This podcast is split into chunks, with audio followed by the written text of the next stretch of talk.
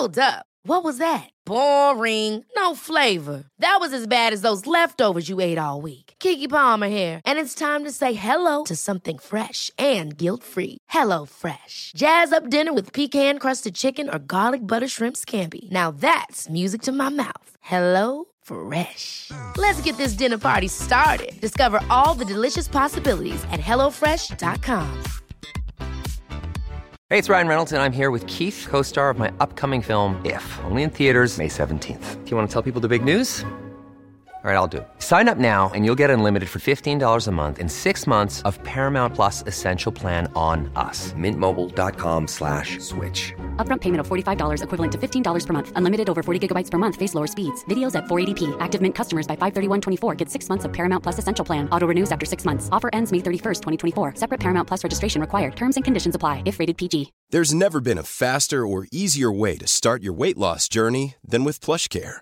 PlushCare accepts most insurance plans and gives you online access to board-certified physicians who can prescribe FDA-approved weight loss medications like Wigovi and Zepbound for those who qualify. Take charge of your health and speak with a board-certified physician about a weight loss plan that's right for you. Get started today at plushcare.com slash weight loss. That's plushcare.com slash weight loss. plushcare.com slash weight loss.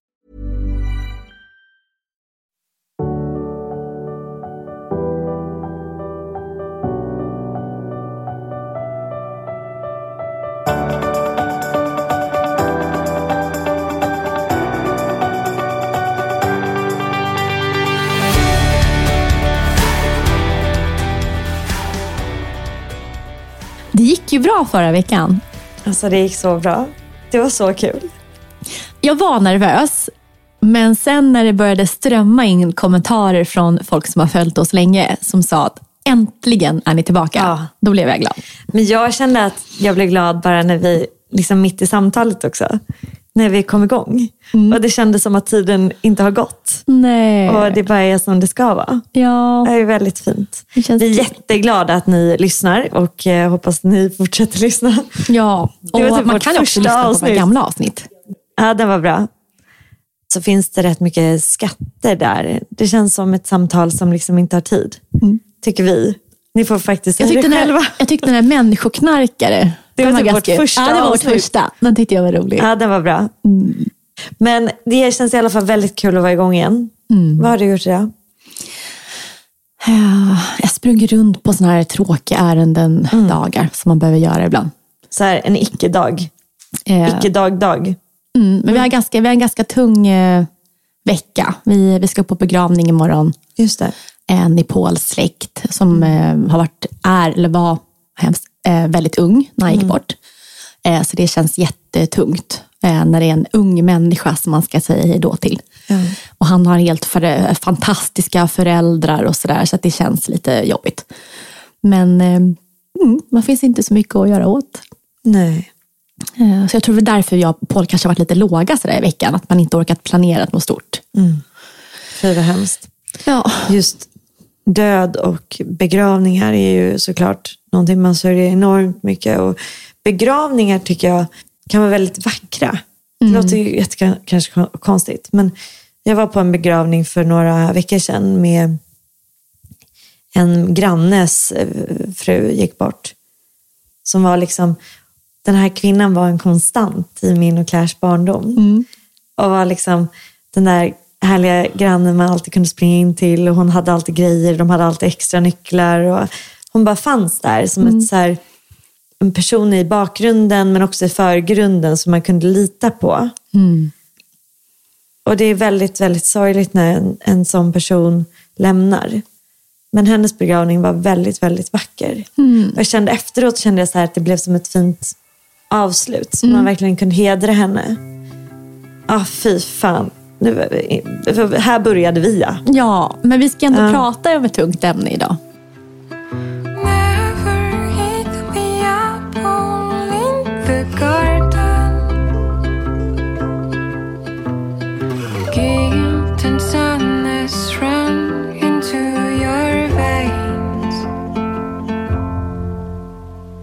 Gud, jag har tänkt så himla mycket på, på det här och vad vi ska säga. Det är så mycket att säga här och jag känner bara att det här är ju, ångest har väl varenda människa haft. Jag träffar ibland människor som säger att de aldrig har lidit av ångest. Det tycker jag är lite konstigt. Jag vet, antingen så, så har de bara haft världens tur i livet. Ja, eller så vet de typ inte vad ångest är. Nej, det är kanske det. Att man inte har känt efter riktigt. Utan eh, samtidigt kanske det har varit lite skönt för de personerna och ryckt på axlarna och gått vidare. Man är så rädd för ångest. Alltså det, är- det, det är så betingat med någonting så fruktansvärt. Att det är förlamande och att man... eh, Eh, att, man att det är på något sätt en här mörk, djup grop som man fastnar i. Och så kan det ju vara. Bella, du brukar ju vara väldigt öppen med din ångest.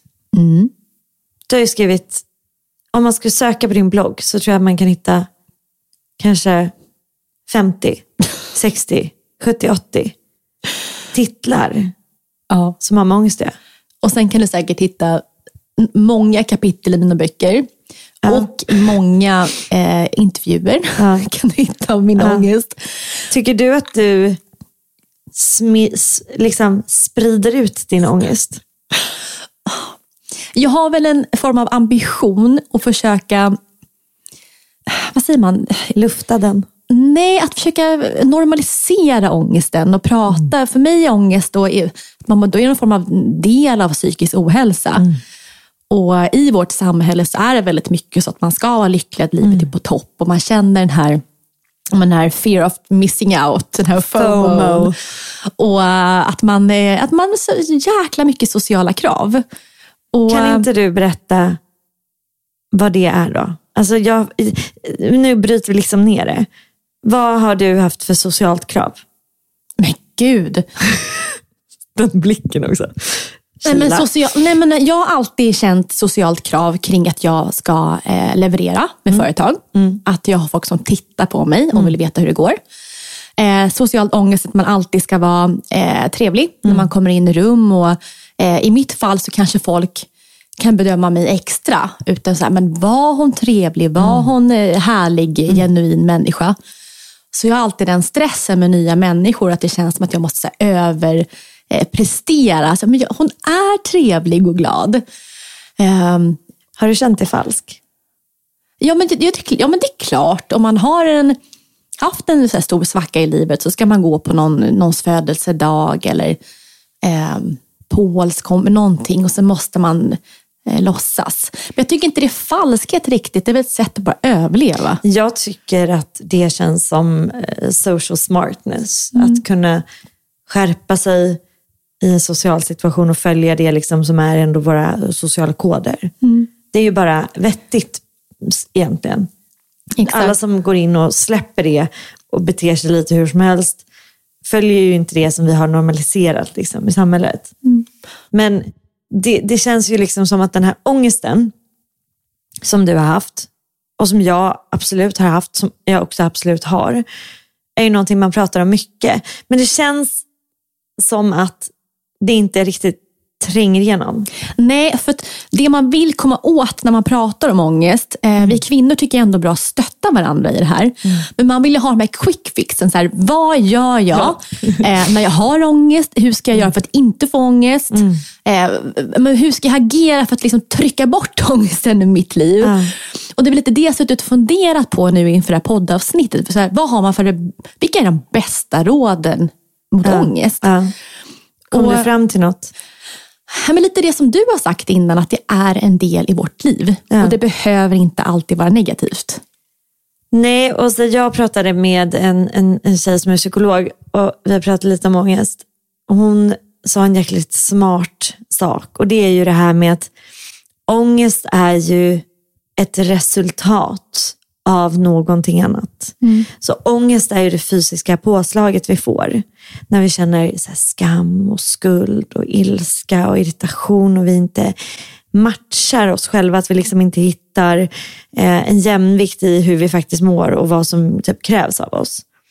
Ehm, men också så här, eh, vi pratade om det också, så här, socialfobier och sociala ångester, det är ju typ den största, det största folk har problem med.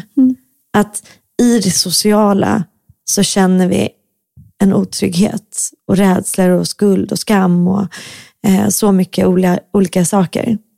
Men vi svenskar är ju ett ganska ensamt folk. Ja. Vi har ju väldigt många singlar. ja. Eh, man kanske inte har samma... Ensamhushållen. Ja, extremt många i förhållandevis till resten av världen. Och då kanske man inte riktigt har lärt sig hur man ska handskas med de här sociala tillfällena. Att man känner, åh vad jobbigt det här var. Ska jag träffa de här människorna nu? Alltså lite så. Jag tror att man i Sverige är man ju väldigt bra på att umgås liksom, eh, hemma hos folk. Alltså så här bakom, eh, men behind the scenes lite mer. I små grupper. Ja, i mindre kluster av folk. Men jag tror också att det här är väldigt grundläggande för alla. Att så här, rädslan att bli övergiven. Ja. Alltså jag kan berätta om när jag var yngre så var jag ju mobbad. Det har vi pratat om i, i skolan. Och där började min så här, eh, ångest och min oro. Den här klumpen i magen när man vaknar och inte vet vad man så möter. Och jättemycket oro inför vad folk ska tycka om mig. Det har jag ju fortfarande. Du är en people pleaser. Ja, Eller har, det har väl du ångest kring? Ja, det är min absolut svagaste länk. Alltså det är ju... Du måste berätta om vad det är för något. Men typ så här, när jag jobbade mycket kunde jag vara så att jag ville att alla skulle tycka om mig. Eh, Jag känner väldigt starkt att jag vill att de ska bekräfta mig och se mig och säga liksom att jag är duktig. Rasmus säger det mm, fortfarande väldigt mycket. Jag kan vara så här, hemma kan vara så här, jag vek tvätten. Han bara, okej, ska jag ha en guldstjärna för det? Och då blir jag liksom lite ledsen fortfarande för han försöker bara skoja bort det för jag tror att han vill normalisera att jag inte behöver söka bekräftelsen. Men jag vill att han ska se mig för det jag har gjort. Jag vill att han ska säga att jag har varit bra. Och det är för att jag har en underliggande oro kring att aldrig räcka till, att inte duga, att inte vara tillräckligt bra. Och jag får jättemycket ångest. Mitt värsta scenario är att jag gör någonting, säg på jobb, och folk är trevliga mot mig och jag kanske känner att jag har lyckats här. Som också för övrigt är en jävligt subjektiv känsla. Och sen får jag höra att någon har sagt till någon annan att jag inte var bra. Mm. Alltså det är mig en sån sjuk obehagskänsla i kroppen. Ja, men det kan jag förstå. Alltså att någon skulle ha pratat skit om mig. Mm. Den tror jag är jättevanlig. Och den gör mig jättekonstig i huvudet. Det hände faktiskt för några veckor sedan. Så fick jag höra att det var en tjej som hade sagt en sak om mig som inte var sann. Jag gick igenom så många olika faser av det här. Först så ville jag ringa henne och berätta för henne vad fan skåpet skulle stå och att om det var någonting hon undrade. Alltså jag blir så kaxig, det hör ju. Du är så här, ja, vet du vad, om det är någonting du undrar kan du faktiskt fråga mig. Men det är en försvarsmekanism. Absolut, 100%. Sen lägger det sig och sen blir jag en blöt fläck. Då blir jag så här, gud varför säger hon så om mig? Och så här, jättemycket, ång- alltså, jättemycket ångest. Och den ångesten blir eh, att jag känner att det smalnar av i halsen. Som bara nu när jag pratar om det. Att jag får så här, eh, hjärtat drar på. Eh, det kniper liksom runt magområdet. Alltså solar plexus, det liksom blir hårt. Eh, och jag känner att jag blir hård. Hur blir du när du får ångest? Ja, men det stryper tag runt halsen på en gång. Det är Ja. det första. Man känner att det är svårt att svälja. Ja. Men kan du få att du blir rädd för att folk att de är arga på dig? Ja, Att man ringer och så låter någon lite så otrevlig telefon, så lägger man på och tänkte, men, men, men blir person, personen sur eller arg nu? ja. Och det är så himla intressant för egentligen det jag lär ut när jag coachar folk och när jag håller retreats, när jag håller cirklar, alltså när jag håller människor, håller människor, det är så fint, är ju att allt som du tänker och tar emot är ju du själv ansvarig för. Så att det är väldigt konstigt att lägga ångest på andra människor. Så när du, om, om vi skulle ponera att du bråkar med, vi har bråk, eller vi har inte ett bråk, men vi säger att jag låter trött i telefon och du lägger på och så känner du så här, jag undrar om Kila är arg på mig. Det enda du gör då är att du speglar din egna oro på mig. Utan någon grund. Ja. Så det är egentligen, och det, då har du själv lyckats skapa ett helt luftslott där inne. För där inne så är jag sur på dig och, Exakt. och så, då börjar du få ångest och sen får du fysiologiska påslag av din ångest som du hittar på själv i ditt huvud. Och jag har en jävligt dålig dag bara. Precis, och då vill man ringa upp och bara, vad är det som händer mellan oss Ja, i Bovänner? Exakt. Men då lägger också du din ångest på mig, förstår du? Och jag hade inte gjort någonting. Nej. Och då ska jag då hantera, då har jag en dålig dag och din ångest. Men, alltså jag, och, men men med, med det sagt, vänskap ska ju vara så. Alltså, vänskap, ska ju, nej, men vänskap ska ju vara att jag kan ta hand om din ångest då. Ja. Du ska kunna ringa mig och bara, Kila, är du arg på mig eller inte? ja. Men också en trygghet i att det inte är så. Nej. Men det finns verkligen olika typer av ångest. Som du nämnde, den här, den här eh, vad säger man, någon form av social ångest Ja, mellan verkligen. vänner. Men jag vill prata om din ångest. Nej, men den började himla tidigt. Jag tror att vissa personer har lättare att liksom, gå ner i botten än vad andra har. Jag vet inte vad det beror på, om det är att det är dopaminet som är lägre eller det är någonting som gör att man kommer ner i ångesten snabbare. Och Jag tror att för mig börjar alltid med den här känslan av att det är någonting som inte stämmer. Och Då börjar jag leta orsaker. Är det något bråk med någon? Är det att jag som sover dåligt? Det är någonting som inte stämmer i kroppen. Eh, Och så smyger det sig på allt mer. Och sen så blir det just ett grepp över halsen när man andas. Och, det då, och nu är jag ganska snabb på att förstå vad det är som är på gång. Eh, och då är det den här ångesten som liksom tar över. Och eh, trots att jag fyller 32 år och ändå hyfsat bra koll på ångest, så blir jag ändå livrädd när de här panikattackerna kommer. Eh, och jag har gått jättemycket i KBT för panikattacker. Jag har varit eh, medicinerat. Jag har verkligen lärt. Alltså, jag borde vara bäst i Sverige på att hantera panikattacker, så många som jag har haft. Ja. Men ändå så blir man rädd när den kommer. Och Det jag har lärt mig när den kommer, det är just att distrahera sig, göra något annat. Eh, Paul, jag fick eh, panikångest på landet, Pauls mammas landställe för några veckor sedan. Paul blev supertuff mot mig och sa, ner i vattnet. Ta på dig badkläderna, gå ner för stegen, simma och sen får du gå upp. Var det från när ni var i Italien? Nej, det här var, ah, nej, det Eller här var var bara... den ifrån? Var den en ny panikångest? Det var för att det var mycket bråk runt omkring. Okej. Och det blev jag, Så hade jag stängt det inne mig och sen och så kom det liksom upp i full fart. Så eh, lång, alltså kortsiktiga, hur man löser ångesten för mig är verkligen ta det här badet, gå ut och gå, prata, prata, prata med någon som man liksom står nära. Eh, och sen det bästa jag märkt är ju fysisk kontakt. Ja, närhet ja. Ja. Vi gjorde för att vara nära varandra. Ja. Däggdjur sover ju gärna i kluster när man känner sig trygg. Det är jättebra. Och det är så bara så jäkla tröstande med mänsklig kontakt. Ja. Men jag tycker ju att det är så himla mycket så oro och ångest för folk när de vaknar. Har du vaknat med ångest någon gång? Ja, men jag är en kvälls... Alltså, vissa Är du män- kvällsångestare? ja, vissa människor har ju det så här, nej jag ska kliva upp på morgonen. Ja. Och det, det, det är klart, den kan man få. Men jag är en sån som, som börjar grubbla på kvällen när man ska lägga sig. Och då får jag ju som panik. Ehm, men, men för mig handlar det jättemycket om nu i vuxen ålder att försöka de- definiera kring vad är det som ger mig ångesten. Och jag har ju landat i till exempel att det här eh, torgskräcken, att det är för mycket folk. Eh, sover jag för lite så får jag lätt ångest. Slarvar med maten så får jag lätt ångest. Så att jag får jag håller ångesten i schack när jag sover mycket, jag rör på mig, jag äter bra, jag är inte för mycket med människor. Eh, jag ser till att återhämta mig. Då, då är jag stabil. Och är jag i en bra fas, då har jag inget problem med att gå på ett torg med mycket folk, för då har jag liksom Nej. skött mig. Ja, jag fattar. Då ligger du inte back. Exakt, så jag tror man måste verkligen vara medveten kring vad det är som utlöser saker och ting. Det känns som att det är så jävla gåta då. Då känns det ju som att det ju kräver ju en inre resa för att hantera sin ångest. Ja, men vissa grejer kan man lösa. Som i mitt fall, så här, ja, men gå inte på Östermalmstorg. Strunta i det bara, så får du inte så mycket ångest. Eh, men vissa grejer kan man inte lösa. Till exempel som att man känner sig otillräcklig. Man har en person som har lämnat en i relationer, familjetjafs.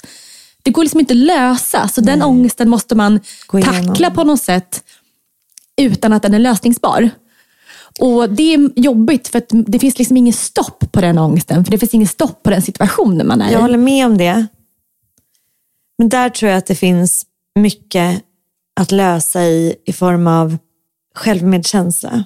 Alltså där finns nog väldigt mycket att lösa i form av, nu låter jag flummig igen, men att så här, våga släppa taget Exakt. om att ha krav på sig själv och våga. Och kontroll. Ja, alltså våga mjukna in i det som man tänker är så här, att flyta med. Att vara okej med en situation fast den inte är perfekt. Att släppa prestationen och kraven och eh, föreställningarna vi har i livet. Så vi, jag tror att man sätter väldigt mycket kroppen på sig själv genom att tro att saker ska vara på ett visst sätt. För det är ju inte så. Nej. Och det blir ju inte så. Alltså, här är vi väldigt olika. Jag vet att du blir galen på mig för jag inte har några idéer av var jag ska. Jag har liksom ingen mål. Nej, jag blir inte galen. Jag, Nej, accepterar Ja, det du här. accepterar Ja. mycket själv, eller medkänsla är det till och med. men, men du har ju haft liksom en vision. En prestationsångest. Ja, Ja. den är ju det. Ja. Hur, när din prestationsångest har varit som absolut värst, Mm. hur har det sett ut för dig? Alltså var bara totalt ärlig. Den sista tiden så har min ångest varit mycket fokuserad på min kropp. Eller egentligen så har det väl pågått i många år, men i och med att jag går på en behandling just för ätstörningar så har det blivit kanske tydligare nu. I och med att man pratar om det hela tiden. Jag får ju då professionell hjälp en dag i veckan. Får jag bara fråga en sak Mm. nu? Du har ju haft ångest för det här ett tag. Ja, Har du haft ångest för att du har ångest för det här? Har du haft en liksom skamliga känslor för att du har haft ångest för din kropp? Nej, jag har inte tänkt på att det, att det är skamligt att ha ångest för kroppen, utan för mig har det varit ett sätt att tänka, eller jag har alltid tänkt på ett sitt sätt att kroppen har haft ångest för. Ångest inför så här eh, badsäsonger och eh, de här stora tillfällen, om man ska gå på någon gala eller hur man ser ut då. Så det är en kroppsångest verkligen. Eh, nej, men nu går jag på en ätstörningsklinik som är bra eh, och jag får hjälp där en dag i veckan. Eh, och I och med att jag har liksom svultit mig själv och jag har hetsätit länge så har min kropp inte riktigt vetat vad, jag, vad, alltså vad min kropp ligger viktmässigt naturligt. För alla kroppar har en på något sätt, eh, vikt där den vill ligga av sig själv oavsett vad man gör. Eh, Men när man håller på att bli konstig med maten så tvingar man ju kroppen till olika nivåer där den inte ska ligga naturligt. Eh, Så då under de här sex månaderna som jag har varit där så har ju kroppen nu lagt sig på en nivå där kroppen ska vara. Nu har jag på fyra månaders tid har jag diffat på ett halvt kilo. Eh, istället för kanske fem, sex kilo jag brukar diffa på. Eh, sju under sommarperioden. Och, eh, så det innebär då att min kropp har hittat rätt. Och det här får jag panik för. Att du är där du ska vara nu, Ja. rent fysiskt. Ja, Så då får jag panik för att jag tycker inte att så som jag ser ut idag är så som jag vill se ut. Nej. Och nu vet jag att ska jag fortsätta mitt program då som är fantastiskt så kan jag inte få kanske den kroppen som jag vill ha. För då kommer jag få tillbaka en ätstörning. Eller den blir värre. Och, och sen har jag då känt jättekonstigt att jag har ångest över att, att Paul inte ska bli nöjd. Att han känner att jag har gått och inbillat mig själv och känner en extrem ångest inför att han inte är nöjd med min kropp. Ehm, för att jag, nu har jag stannat på den här vikten och då har jag tänkt så här, men det kanske inte är den här vikten som han vill att jag ska väga. Det här influenser, liksom smala magrutor och allt vad det är. Ehm, och då så så valde jag, då sa kliniken till mig, men prata med Paul om det här. Så jag tog den här fruktansvärda ångestkänslan och sa det till honom att vet du vad, nu har jag hamnat på den här vikten jag är nu och jag har ångest inför att du inte kommer trivas med den. Och han blev typ chockad och sa så här, han bara, men, men varför skulle jag bry mig? sa han. Eh, och du är ju superfin och dina, du vet ju Isabella att du har ju sjuka tankar. Du kan ju inte gå och tänka, du får inte spilla här på mig. Nej. Jag har ingenting, jag tycker du är fantastisk och jättefin och du har, liksom, du har en helt vanlig vacker kropp. Eh, så du får inte tänka att det är jag som går runt med den här känslan. För det gör jag absolut inte, utan jag tycker du är jättefin och jag är stolt över dig att du går på det här programmet. Så jag har gått runt med den här kroppsångesten lite i onödan. Det måste vara så skönt för dig att prata med Paul. Men försvann din ångest då? Ja, men lite. Så Jag den lättade lite? Ja, ja, den lättade lite för att jag hade gått och burit på den här Ja. att jag är ful-känslan. Eh, och sen så bekräftar han den på riktigt och säger så Isabella, men du är fin och jag har inga tankar, känslor av att jag vill att du ska ändra på Nej. dig. Det här, är- du bara hittar på det här. Så du känner att det också stärker dig när du tittar själv i spegeln, när du är själv? Ja. Är du liksom mer okej med din kropp Ja, då? för att nu vet jag att den som står mig närmast också är det. Och det är hemskt att man ska koppla sin kropp utifrån den man lever med, vad den personen tycker. Men jag tror att det är ganska vanligt. Ja, och jag tror också att det är väldigt vanligt att det inte räcker med att någon annan säger att man är fin. Nej. Utan att man liksom fortsätter att bara plåga sig själv och oroa sig själv. Alltså jag har inte eh, haft ätstörningar så, men jag har absolut haft alltså, tank, alltså hjärnspöken kring eh, hur min kropp ser ut. Ja, men det har alla. Mm. Ja, alla har det, men det är så, vad, vad tror du att det beror på? Hur sociala medier ser ut, eller? Ja, sociala, alltså man har ju sett det nu när vi pratar om ångest, att psykiska ohälsan har ökat hos yngre människor, kvinnor, eh, på grund av sociala medier. Just för att det kommer den här jämförelsen hela tiden.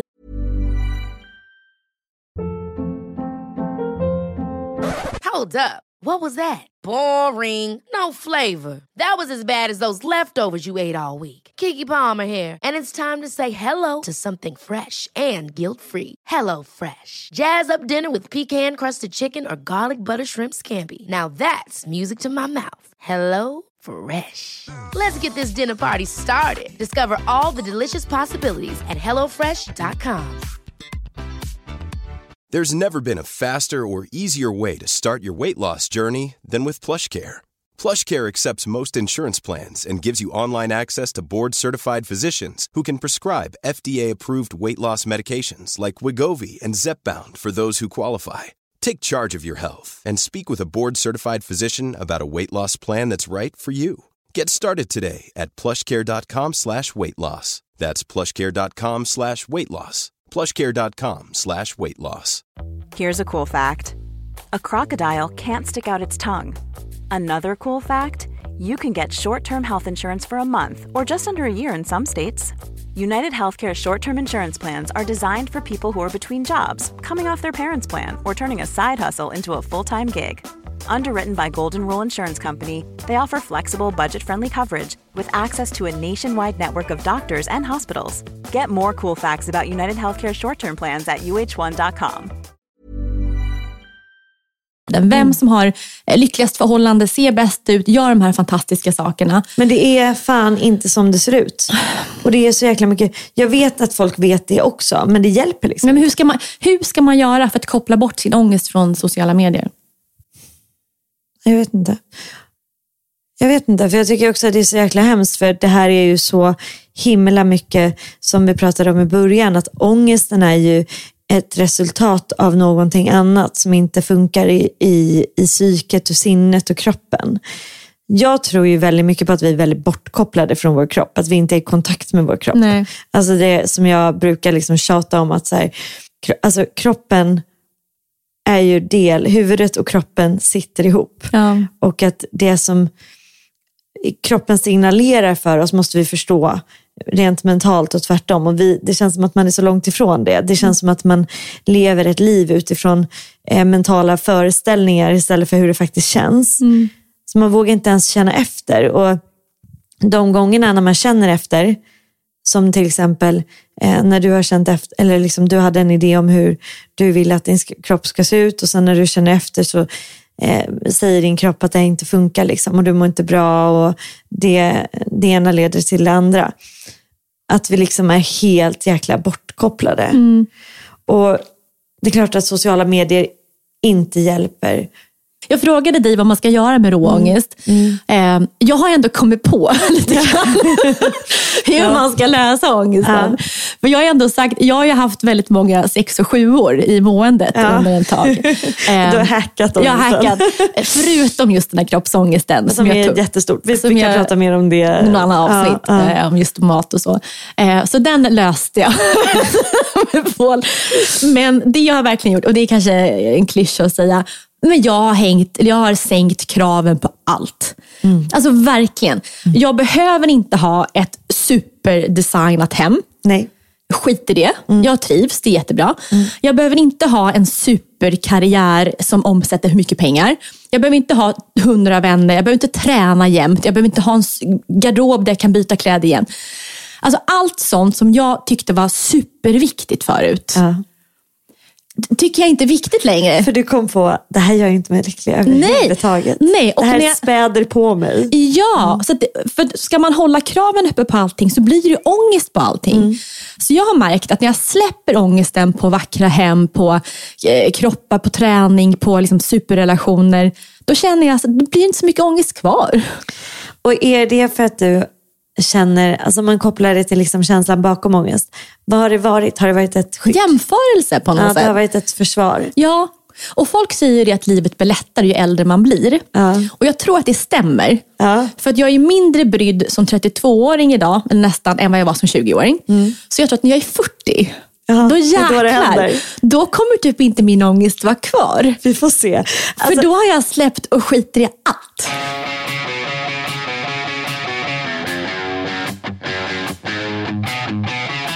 Vi har fått in en hel del kommentarer om så här åldersångest, Ja. åldersnoja. Jag kan ju ärligt säga att jag har åldersnoja. Nu. Ja, Varför är det nu? Du fyller 33. ja det är korrekt. Tack, säger du högre. eh, ja, men jag har det. För jag har alltid varit så ung. Jo, men du får ju ångest när du är 30 och passerar 33. Då kan man lika gärna vara 33. Nej, jag tycker att 32 var riktigt nice. Jag känner inte alls mig redo att bli 33. Plus jag tycker inte om de siffrorna ihop. Så Det är bara en jättekonstig grej. Men det, det jag känner ångest kring här är att nu börjar det bli närmare 35.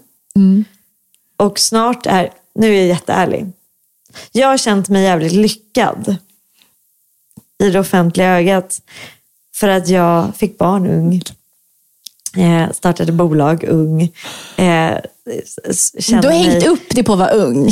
älskar att vara ung. Ja, men jag har känt samma. Och jag älskar också det här att folk bara, japp du är ung. Snart är jag inte ung.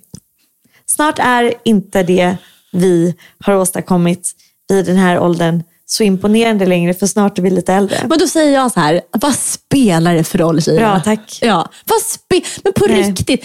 Hade jag, Jag suttit här för några år sedan. jag vet det. Ja, Men jag känner att så här, eh, sen har jag en annan grej som jag börjar tänka på mycket. Så här, också, att jag känner typ att jag vill passa på nu. Alltså jag är inne i så här, jag ska passa på För att? när jag är ung. för sen kan du inte göra någonting eller? Ja, och jag vet inte.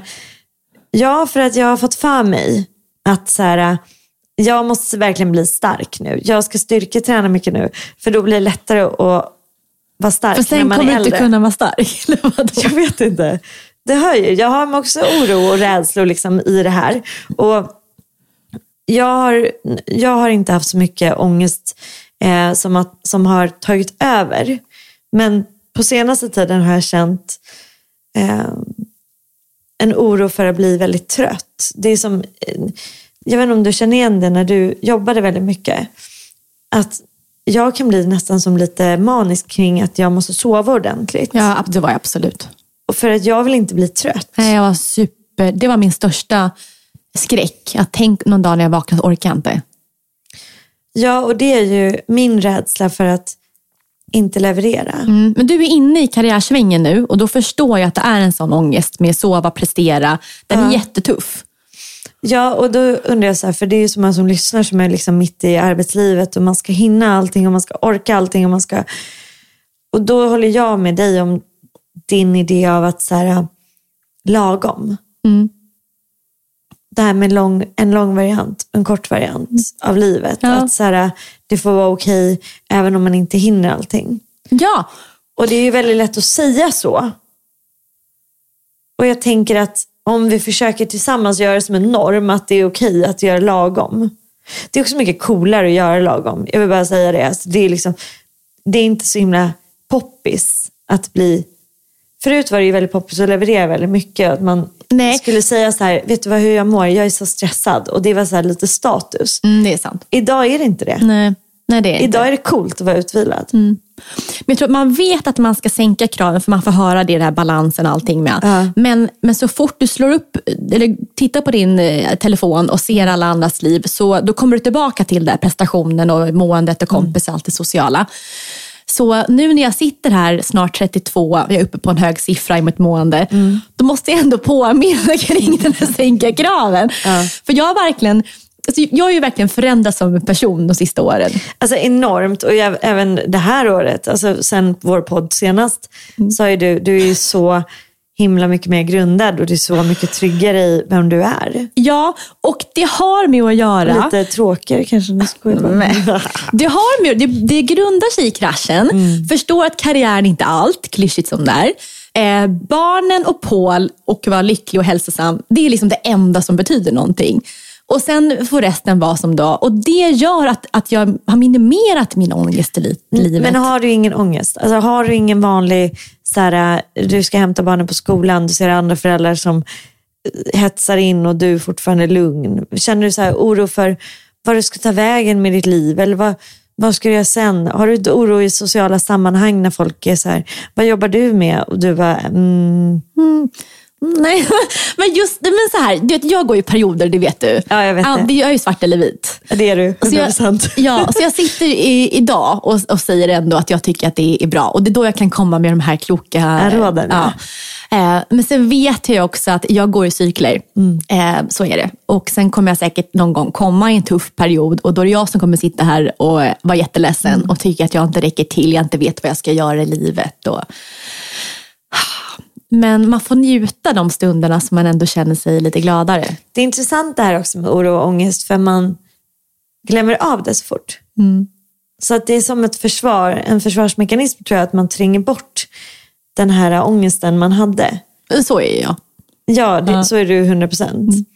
Eh, det är många som har skrivit in till oss om, om ångest och det är många som undrar så här, vad gör man när man har oro och ångest kring relationer av att folk kanske är, eh, inte vill vara män eller att de ska lämna eller att man är orolig för hur man ska överleva i en relation. Mm. Att någon är på väg bort från en. Ja, eller att man inte får den man vill ha och att den man har inte vill vara kvar. Har du känt så? Ja, absolut. Den är så svår, för jag nämnde ju det innan att vissa grejer kan man inte kontrollera över. Och just andra människor, om de försvinner, kommer och går eller vad de tycker och så. Jag kan ju inte göra någonting. Nej. Så då gäller det på något sätt då, eh, som du sa, man bara försöker acceptera att livet är så. Det är, ingenting är konstant i livet. Folk kommer komma och gå och det svider. Och det är klart, skulle jag, om jag tänker på att jag och Paul skulle separera, alltså, jag, får ju, jag blir så kräkfärdig. Men hade inte du lite oro när man är exakt ny i en relation? Jag hade det. Att typ Paul ska hitta någon annan. Jag, hade- jag var ju jättesvartsjuk när vi träffades.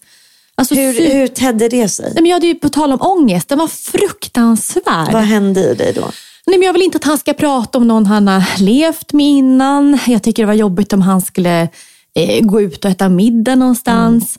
Samtidigt så skulle jag aldrig visa det här för honom för att jag vill att han ska känna sig fri med mig. Alltså det hade skam kring din Ja, ångest. då hade jag skam kring min ångest. Men då berättade jag den om det för dig istället. Ja, ja. Och det är ett jättebra tips. Alltså så här, dela med dig av din oro och ångest till någon som du är nära. Jag tror faktiskt att det kanske var när min, när min svartsjuka ångest var som värst. Jag tror nästan att det var bättre att jag delade med mig om den för vännerna än tog det med honom. Ska jag berätta vad jag gjorde när jag och Rasmus just hade träffats? Jag är inte en så svartsjuk person. Nej. Men han hade levt med en kvinna väldigt länge. Gud, det har jag aldrig sagt någon. Jo, för, till dig, men... Och när vi skulle flytta ihop så blev jag som knasig i huvudet. Så jag slängde allt som hade med henne att göra. Typ kuddar och handdukar. Och... Jag sa att vi fick byta säng för att jag inte ville sova i en säng Jag som, fattar den som grejen. hon hade sovit i. Um, han kanske kommer bli arg på mig för att jag säger det här. Men det är lika bra, för det är lika bra att bara ventilera ut det här. För det här händer. Det är, en, det, det är inte en rimlig sak att göra, men det händer. Många kan nog känna igen sig. Många kan känna igen sig. Jag tvingade honom att slänga alla bilder. Men var det riktiga så här, fysiska bilder hemma? Absolut fysiska bilder. Han är rätt gammal Rasmus nu. Och de, de, det där var förut, då hade man ju bilder. Och sen även, även, jag skäms så mycket för det här idag, men det var så, jag var så otrygg. Alltså jag kände mig så himla otrygg i början av relationen innan det hade satt sig och jag hade känt så här, jag kunde känna fullkomligt stöd. Och det tror jag är så viktigt när man börjar en relation att man verkligen ger av sig själv och sitt innersta till den andra så att man känner så här, vi är här tillsammans, vi vill vara här tillsammans. Jag vågar lite, mycket så här, våga släppa taget. Så jag vågar lita på dig och att du kommer älska mig. Det är mycket ångest i det här. Ja, och jag Ja. bara kände så här, även fast han sa det till mig så var jag inte mottaglig att ta emot det. Och började istället så här, försöka minimera risken för typ någon form av åt, det var också så konstigt. Återfall. Ja men typ. Så här, att jag ville så här, Om jag tar bort, eh, sängen då. påmind om att hon hade funnits för då kanske han skulle bli sugen och gå dit igen. Jättekonstigt. Mm.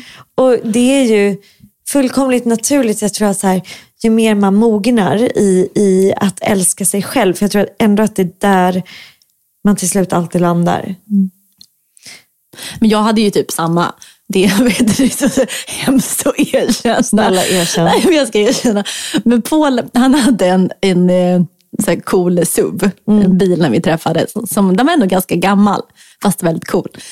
Och jag bara såg fram, i och med att den var gammal, så, så hade den funnits med honom i några år i livet. Ja. Och då tänkte jag så här, hur många kärlekar har suttit i den här bilen? Ja. Så en, en pers- kyssar har det varit här? Ja, alltså, om det är en person som har träffat någon gång, ja men strunt samma.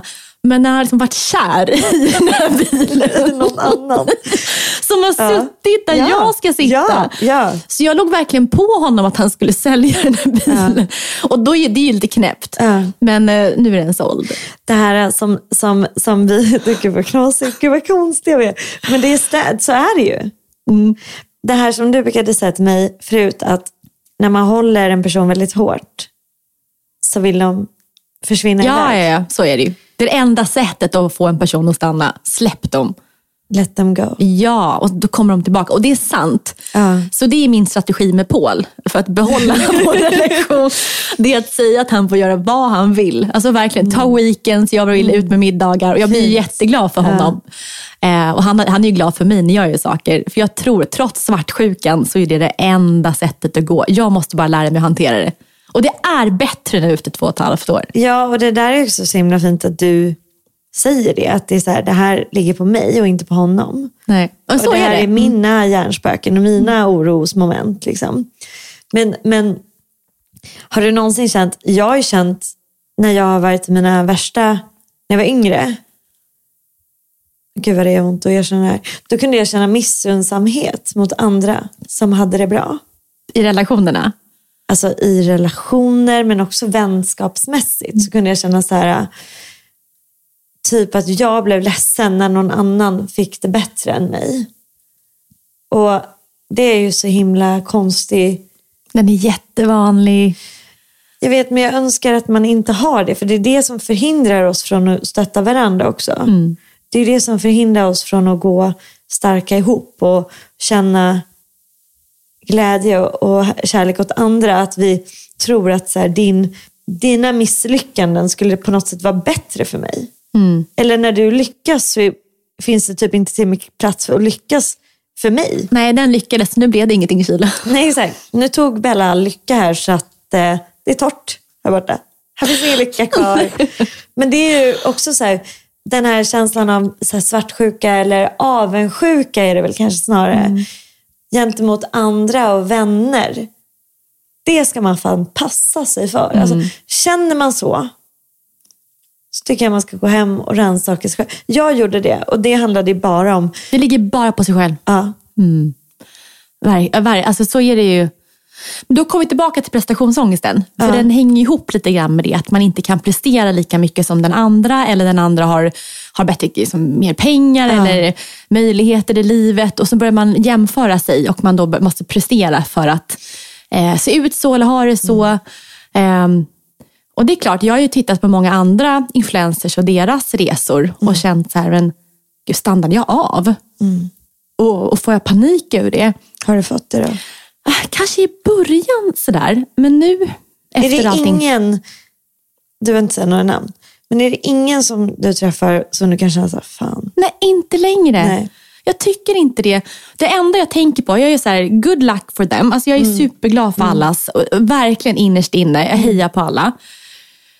Däremot så har jag väl känt frustrationen för att varför kommer inte jag på de här affärsidéerna längre? Varför, varför, varför, ja, men, varför vet jag inte längre vad jag ska göra? Men då kommer vi tillbaka till det jag sagt innan. Det var att jag, så här, ja, men jag är fortfarande snart 32. Jag behöver inte ha löst min karriär just nu. Nej. Jag har mina sociala medier som jag driver och bok och det, har varit, det är mycket projekt runt omkring mig. Men jag behöver inte ha det här superbolaget. Det kommer när det kommer. Känner du att det är som ett misslyckande att du behövt komma hit? Eller känns det som ett, ett, snarare lyckas? Mm, Glaset är halvfullt. Det, det, det, det, var det var jättebra att jag kom hit.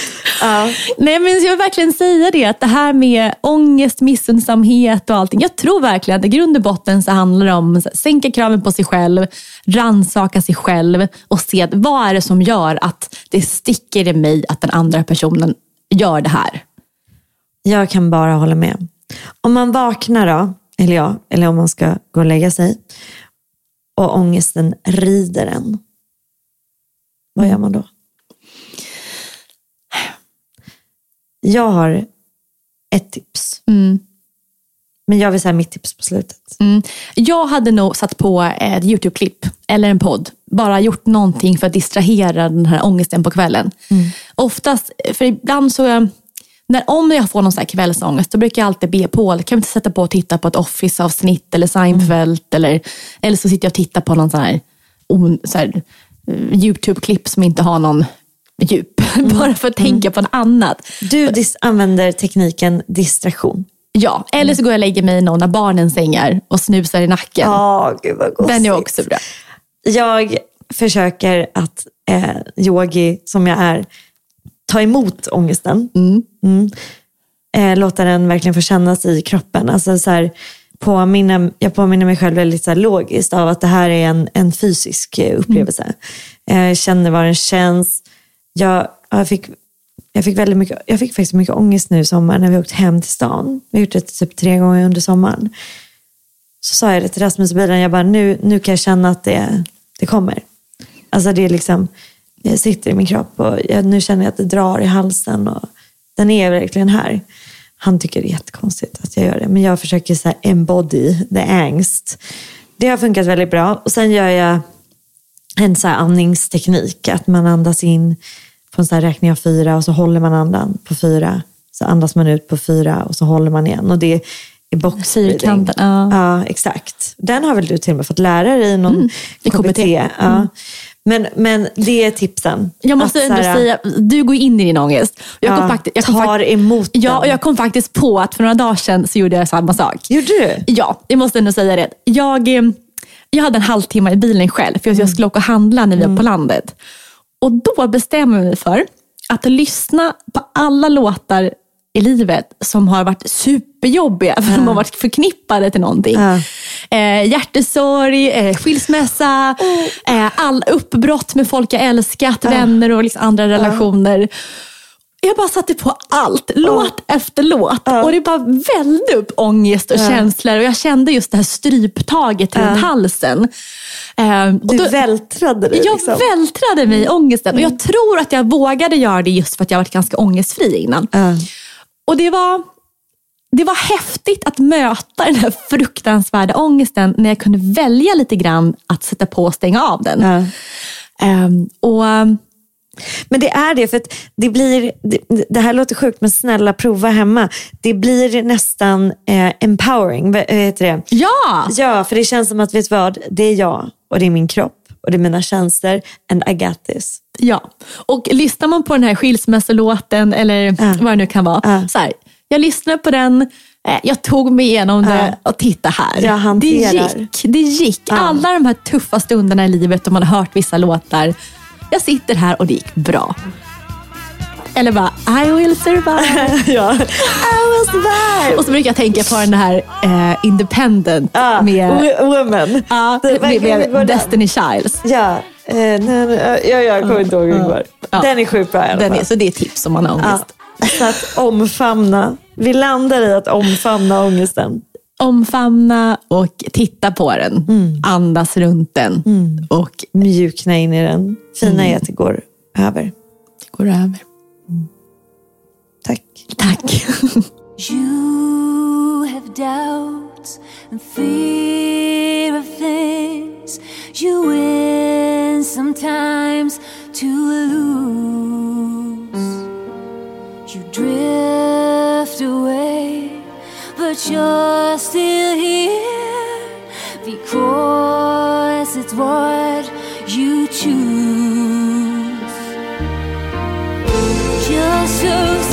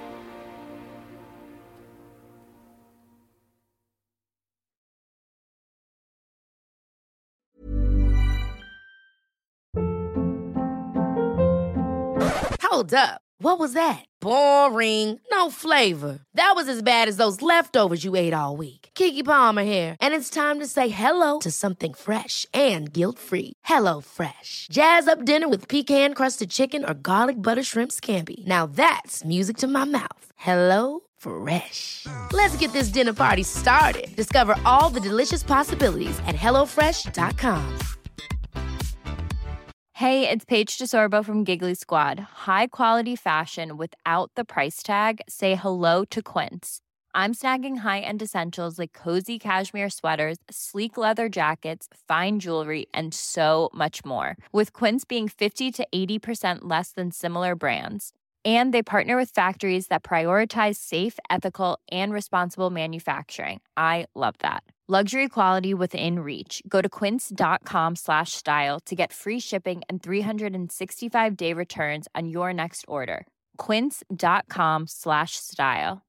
Imagine the softest sheets you've ever felt. Now imagine them getting even softer over time. That's what you'll feel with Bowl and Branch's organic cotton sheets. In a recent customer survey, 96% replied that Bowl and Branch sheets get softer with every wash. Start getting your best night's sleep in these sheets that get softer and softer for years to come. Try their sheets with a 30-night guarantee. Plus, get 15% off your first order at bowlandbranch.com. Code BUTTERY. Exclusions apply. See site for details.